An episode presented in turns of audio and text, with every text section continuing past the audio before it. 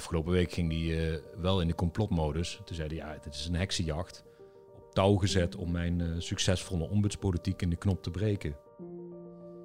Behalve van lekken, corruptie en omkoping worden de Haagse ex-wethouders Richard de Mos en Rachid Gwenaoui ook verdacht van mijneed en deelname aan criminele organisaties. Met die verzwaring van de verdenkingen kwam het landelijk pakket van het OM afgelopen week naar buiten. In Achter het Verhaal spreek ik, Kevin Goes, deze week met verslaggever Niels Klaassen, die deze zaak al vanaf het begin op de voet volgt. Ja, Niels, wij hebben hier in, eh, in januari ook al over gehad. hè? Mhm. Toen eh, eh, kwam Gwenaoui naar buiten met een heel verhaal. Die heb je toen geïnterviewd. Ja. Ehm, twee nieuwe verdenkingen. Laten Ja. we beginnen met de zwaarste eigenlijk. Deelname aan twee criminele organisaties. Ja, die zagen we ook niet aankomen. In die zin, was wel duidelijk dat eh, het OM met iets moest komen richting eh, de zomer. Want het duurt al lang. Oktober die invallen en veel geklaagd ook vanuit eh, de oud-politici.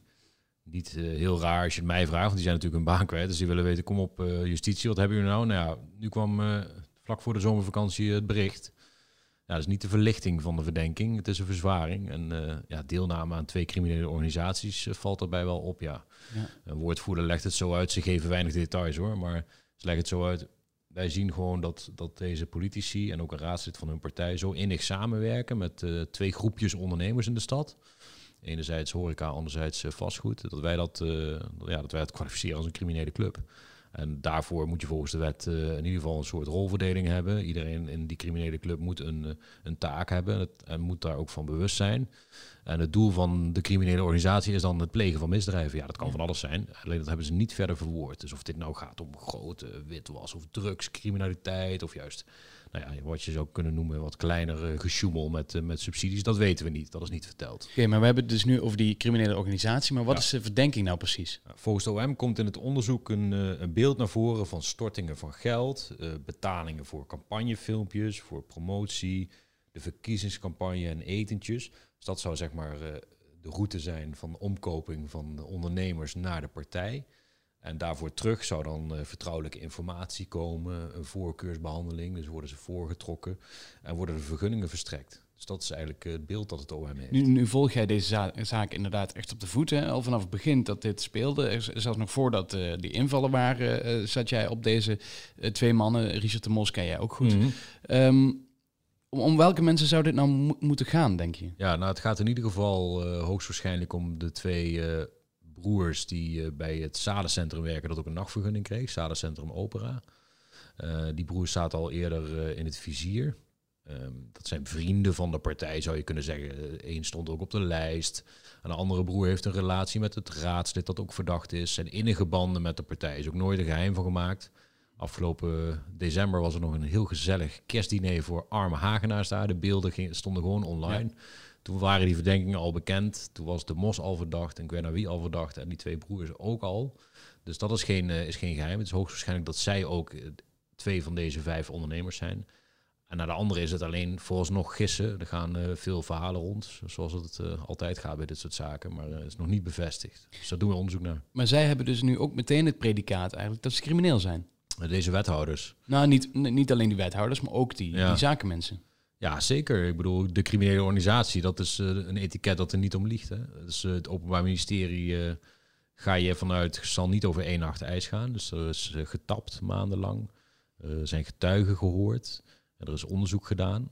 Ehm, ja, ze zullen dat niet eh, zomaar opplakken, dat etiket. Maar het is een forse, het is een forse kwalificatie. Ja, want het is natuurlijk bekend inderdaad wat je zegt, dat die mensen met elkaar samenwerkten, dat ze goede banden met elkaar hadden. Maar had jij op enig moment zelf ook het idee van, nou, het gaat hier misschien wel om een criminele organisatie?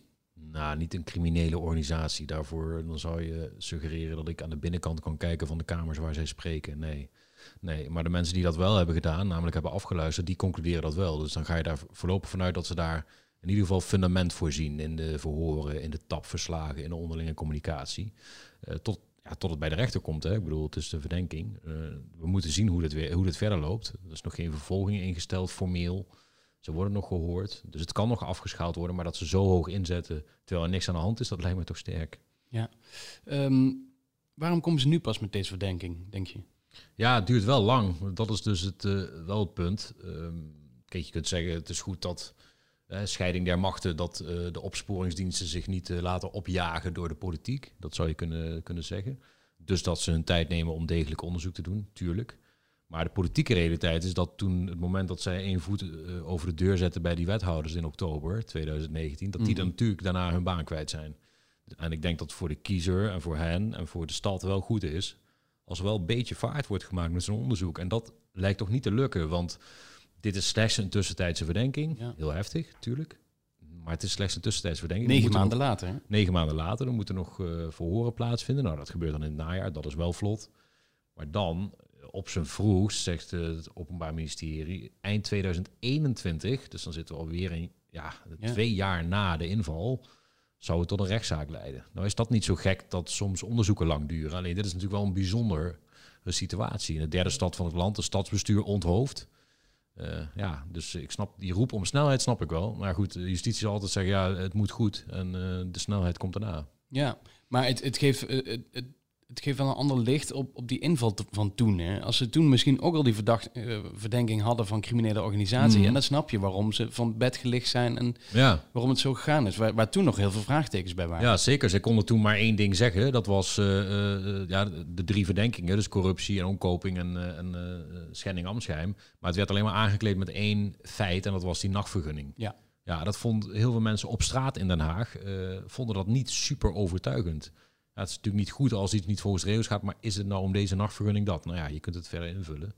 Nou, nu komen ze toch wel echt wel met een klap forse tik terug hoor. Ik bedoel, uh, de advocaten en, en, en ook de politici hebben flink op de trom geslagen de afgelopen maanden en gezegd mm dat het een, uh, een, een schijnproces proces is, schijnproces, Nou ja, noem maar op, flinke woorden. Ja, dit is wel echt een tik terug van het Openbaar Ministerie. Zo, ja, we zijn nog niet klaar met jullie, maar dit is dit, dit en dit is wel wat we tegen jullie hebben. Ja. Mhm. Nou, dit zijn die criminele organisaties. Andere die nieuw is Mijn Eet. Wat moeten we daaronder verstaan? Ja, dat is eigenlijk het simpele feit dat als jij uh, als wethouder bijvoorbeeld geïnstalleerd wordt in de raadzaal, dat is een mooi moment, en dan word je naar voren geroepen en dan uh, staat daar de burgemeester en die gaat jou eigenlijk uh, ja, benoemen. En dan moet je de eet of de gelofte uitspreken dat jij om wethouder te worden nooit iets beloofd hebt of nooit iets aangenomen hebt of nooit ja, niet ja. in tegenhandel, zeg maar. Dus je bent gewoon schoon in die zin. En uh, het Openbaar Ministerie, uh, de woordvoerder, zeiden van ja, die, die, die kunnen we is wat ons betreft ja, geschonden. Ja, Hij zegt dit is gewoon niet in lijn met hoe je je als bestuurder moet gedragen. En daarmee is die, is die eet geschonden. Ja, ja goed, er is lag, lag voor de hand eigenlijk, maar hij zat er nog niet eerder in. Nee, precies. Dus die past heel goed bij die, die vier andere verdenkingen. Ja. ja, we hebben het hier in januari inderdaad over gehad. Maar laten we even teruggaan naar, naar toen, naar oktober. Zij worden van een bed gelicht. Ja. Um, en de sfeer in Den Haag, hoe, hoe was die toen? Je vertelde dat een klein beetje, maar hoe werd er gedacht over, over Het was natuurlijk een grote schok, hè? want uh, tuurlijk is het niet... Um, kijk, wie Groep de Mos langer volgt, en ik heb toen ook als uh, politiek verslaggever bij de Haagse Courant gezeten, er was altijd al waren er vraagtekens over innige banden tussen de partij en ondernemers. Over bijvoorbeeld de campagnefinanciering, over de winacties die ze organiseren. Ben je lid van Groep de Mos, krijg je een euro korting op een broodje gezond van... Uh, Doko Jantje, ik weet het niet. Maar daar waren altijd vraagtekens over. We hebben er ook over gepubliceerd. En wat Richard de Mos dan altijd zei was... nee, alles is in de haak, niks aan de hand... en ik moet gewoon fondsen werven. Dat was zijn verhaal. Maar dan nog is het natuurlijk een grote schok... als er ineens de Rijksrecherche dozen met administratie... uit de, de kamers van wethouders op het stadhuis en thuis haalt. Ja, die hadden veel mensen niet zien aankomen. Al is het maar omdat je misschien ook denkt... de Mos is gewaarschuwd. Dus hij weet dat hij soms blijkbaar in die grijze zone gaat volgens, uh, volgens de scherprechters. En zeggen, pas op Richard, en pas op met je partij. Dan zou je eigenlijk verwachten dat iemand dat corrigeert en dat hij, dat hij zich heel goed gedraagt. Dus je misschien juist dubbel gewaarschuwd is. Hè? Dat was niet zo, dus uh, blijkbaar volgens het OM. En um, ja, dus ja, een heftige schok. Alle partijen geschokt. de kiezers natuurlijk ook. Die bleven eigenlijk achter hem staan, hè? Ja, dat is wel het gevoel. Ja, het is moeilijk, want er is geen goede peiling gedaan, hè, hoeveel de steun nu is voor uh, Groep de Mos. Maar als je gewoon uh, met mensen praat op straat en als je ziet hoe, uh, hoe gereageerd wordt, lijkt het volgens nog niet dat hij heel veel steun heeft ingeleverd. Hè. En zeker nu hij op het, op het standpunt staat dat het echt een dat hij het slachtoffer is van een proces dat moedwillig op touw is gezet om de partij kapot te maken. Ik vertaal het maar even. denk ik dat dat ook polariseert en dat mensen die hem steunen ook misschien wel extra voor hem gaan. ja. Nog steeds, nu ook na deze verdenking. Ja, zeg maar een hardcore achterban denk ik wel. Ja, ik volg er een aantal online en die zijn, hebben geen stapje terug gedaan. Uh, hij heeft zelfs een, een, stapje vooruit gedaan. Hè? Hij meldde afgelopen week dat hij landelijk ook iets wil gaan doen. Ja, Ja, daar, daar zin speelt hij al lang op. En er waren ook al veel gesprekken ehm, met andere partijen. Ik kan me zo voorstellen dat, dat veel gevestigde partijen zeker nu even denken... Uh, wacht even voordat we met jou samenwerken. Maar hij claimt dat hij uh, goede lijntjes heeft. Dat hij landelijk wil meedoen met uh, de ombudspolitiek, zoals hij het noemde. een term die ik overigens zelf ooit gemunt heb in een van mijn artikelen over hem... waar hij toen nog over gepikeerd was. Want het zou een soort van, nou ja denigrerende term zijn. Terwijl ik zei, nou ja, volgens mij is gewoon wat je doet. Geen probleem is te klein, je pakt het op. Nou, nu wordt het uh, ten faveur van de partij gebruikt. Ik had patent moeten aanvragen, maar oké. Maar hij gaat het dus landelijk proberen. Ja, hij gaat ook vol in de aanval, hè, want hij... Vorige keer was hij uh, nog voorzichtig, want mensen in zijn achterban zeiden al van... ja, het OM pakt populaire partijen. Alsof er uh, in Nederland gewoon een gevestigde orde is die aan de touwtjes trekt en tegen justitie zegt: ga maar even tappen. Dat was wat hij, uh, wat hij uh, in zijn achterban wel hoorde. En toen was Richard de Mos daar zelf uh, voorzichtig over. Ook toen we hem spraken. Toen zeiden we van, ja, vermoedt u dan ook een complot? Nee, dat ga ik niet zeggen. Maar ik vind het wel heel opvallend dat nu juist mm -hmm. wij, oké. Maar afgelopen week ging hij wel in de complotmodus. Toen zei hij, ja, dit is een heksenjacht. Op touw gezet om mijn succesvolle ombudspolitiek in de knop te breken. Ja. En toen zei ik, ja, vermoedt u dan een complot? Hij zo, ja, dan vermoed ik bij deze een complot. Ja, dat is natuurlijk best wel verstrekkend als je als politieke partij zegt dat uh, het OM uh, ja, met een agenda werkt en jou, jou wil slopen. Maar hij is natuurlijk nu heel erg duidelijk bezig met zijn verdediging al. Dit zijn dingen om te zeggen van ik geloof het proces niet, het is een schijnproces. Ja. Wat we ook wel bij, bij Wilders zien bijvoorbeeld. Ja, ja, dat is een heel andere zaak natuurlijk. Maar Zeker. inderdaad, ja. het repertoire is bijna hetzelfde. Um, en dat maakt mij wel heel nieuwsgierig naar de stukken hoor. Want kijk, je kunt zo die verdenking is niet mals, die is heel heftig. Staat er Mhm. jarenlange celstraf op als dat allemaal bewezen wordt, ja. wettig en overtuigend. En als jij dan wetende wat er tegen jou ligt, al een deel, hè, want Richard de Mos heeft natuurlijk niet zijn hele dossier nog. Hij heeft alleen een voorlopige, de voorlopige stukken. Maar als je dan zo hoog van de toren blaast, als de Mos zijnde en zijn collega Guernawi, ja, dat is wel gewaagd. Want als het OM goed zit, dan zit jij nu wel heel erg fout. Uh, en dat is wel een risico dat je neemt. Ja. We, wij vergeleken het in januari nog een beetje met, uh, met Jos van Rij. Maar dat is, die vergelijking gaat eigenlijk niet meer op hè, met, met deze nieuwe verdenking. Nee. nee, de enige vergelijking die je kunt maken is dat het natuurlijk een stadsbestuurder is die aan corruptie gelinkt wordt en te innig samenwerkt met ondernemers. Um, maar daar leek het nog een beetje oude jongens krentenbrood, uh, ja. hè, vrienden onder elkaar. Maar ja. criminele organisatie, dat gaat wel een stuk verder. Ja, zeker. Ja, dus het is ook echt... Uh, is echt ongekend in Nederland. Er is ook een expert op het gebied van organisatieethiek. Uh, die we spraken voor die publicatie. Zei ook van ja, dit, dit, dit heb je gewoon. Ja, ik moest het terugzoeken in de boeken. Hij zei, maar deze verdenking uh, heb ik nog nooit ergens teruggezien op deze manier. Uh, nou zeggen sommige anderen relativerend. Ja, als, als twee halve boeven samen gaan klaverjassen, is het al een criminele organisatie. Alsof het Openbaar Ministerie dat heel makkelijk ergens oplegt ja. hè, als extraatje. Maar ja, goed, er moet gewoon sprake zijn van een club met afspraken, onderlinge rolverdeling en taakverdeling en een oogmerk. Ja, het OM zal dat niet lichtzinnig opplakken bij uh, nee, twee precies. politici uh, die heel populair zijn. Dus uh, daar die, zal die tweede politicus, je noemde hem al een paar keer, maar we hebben het nog niet echt over hem gehad, die Guernaoui. Mm -hmm. um, ja, hij was toen, in, in, in, het stuk van januari, was hij jouw, jouw hoofdspreker en de, ook ex-wethouder. Um, hoe zit hij er nu in? Want je hoort Richard de Mos hoor je heel veel, maar hoor je hem nu nog? Ja, hij is wat stiller in die zin, maar hij heeft ook gewoon een reactie gegeven hoor, de, uh, schriftelijk. Uh, in lijn met die van uh, de Mos.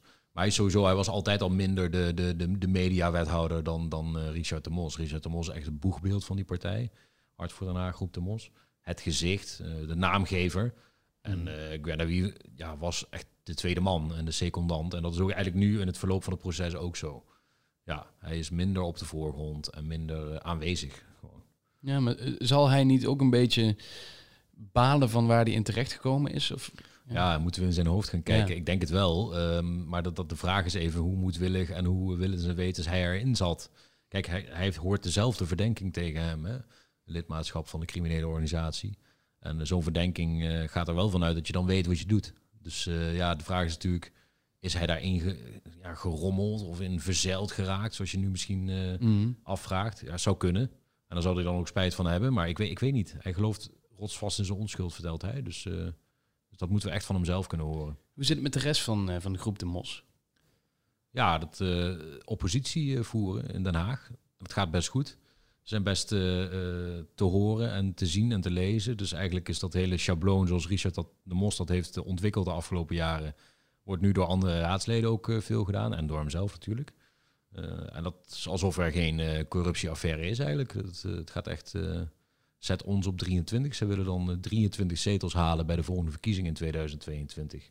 Ja, dat is de, de helft plus één van de hele gemeenteraad. Er is nog nooit een partij volgens mij in geslaagd. Maar dat is wel hun motto. En ze willen er vol voor gaan. Ja, met veel- of zonder Richard. Nou ja, Richard zei ooit daarop, op die vraag... Ja, ik, nou ja ik, ik vroeg hem van... Stel nou dat je veroordeeld wordt, vervolgd en veroordeeld wordt... dan is jouw politieke carrière klaar, toch? Hè? Zo van, wat kun je dan nog? En toen zei hij iets van, ja... Weet je, ik hoef ook geen, eh, niet zelf wethouder te worden... en het kan ook zonder mij. Ja, ik zie dat eerlijk gezegd niet gebeuren. Nee. Eh, nee, het kan wel, maar nu nog niet. Ik bedoel, ik denk, hij is nog zo die partij. Als je kijkt hoe hij zich eh, uit en hoe mensen hem herkennen. En hij is gewoon, het, hij is gewoon de onomstreden nummer één. Dat kan heel moeilijk door een ander ingevuld Mhm. worden, lijkt me. Ja, en de vraag is natuurlijk wanneer komt de volgende bom van het OM en, wanneer gaat het door? Ja, nou ja, nu worden de dossiers verstrekt dan aan eh, advocaten en verdachten. En eh najaar worden de verhoren gepland van de hoofdverdachte dan. Ja, en dan zullen er, eh, er eh, meer dingen duidelijk worden. Ze zelf ook, gezien hun opstelling nu, zullen ze ook zelf eh, naar buiten gaan, denk ik. Met eh, wat zij vinden van die feiten en die verdenkingen en eh, van wat het OM heeft. Ja, dan, op het OM is het weer even wachten. Want die gaan daarna verder en die gaan het... dossier de, verder maken. En die komen dan een keer in 2021 met weer formele stap. de volgende stap komt nu van waarschijnlijk van de advocaten van de MOS... die Ga in ieder geval een deel van het Ja. dossier onderuit gaan halen. Ja, daar ga ik vanuit. En dan Ja. hoop jij de rest van het dossier snel te hebben. Nou ja, ik hoop altijd zoveel mogelijk feiten te- meteen te hebben. Dus jongens, e-mailen, bellen. Maar ehm, nee, ik denk dat er wel wat komt ja, de komende weken. Ja. Nou, we houden het in de gaten. Dankjewel, Niels Yes. Klaassen. Volgende afleveringen van eh, Achter het Verhaal zijn ook gewoon weer te beluisteren via Spotify en Apple Podcasts. Abonneer je daar ook, dat is gratis. Dus dat is mooi, krijg je hem zo in je mailbox. Tot de volgende keer.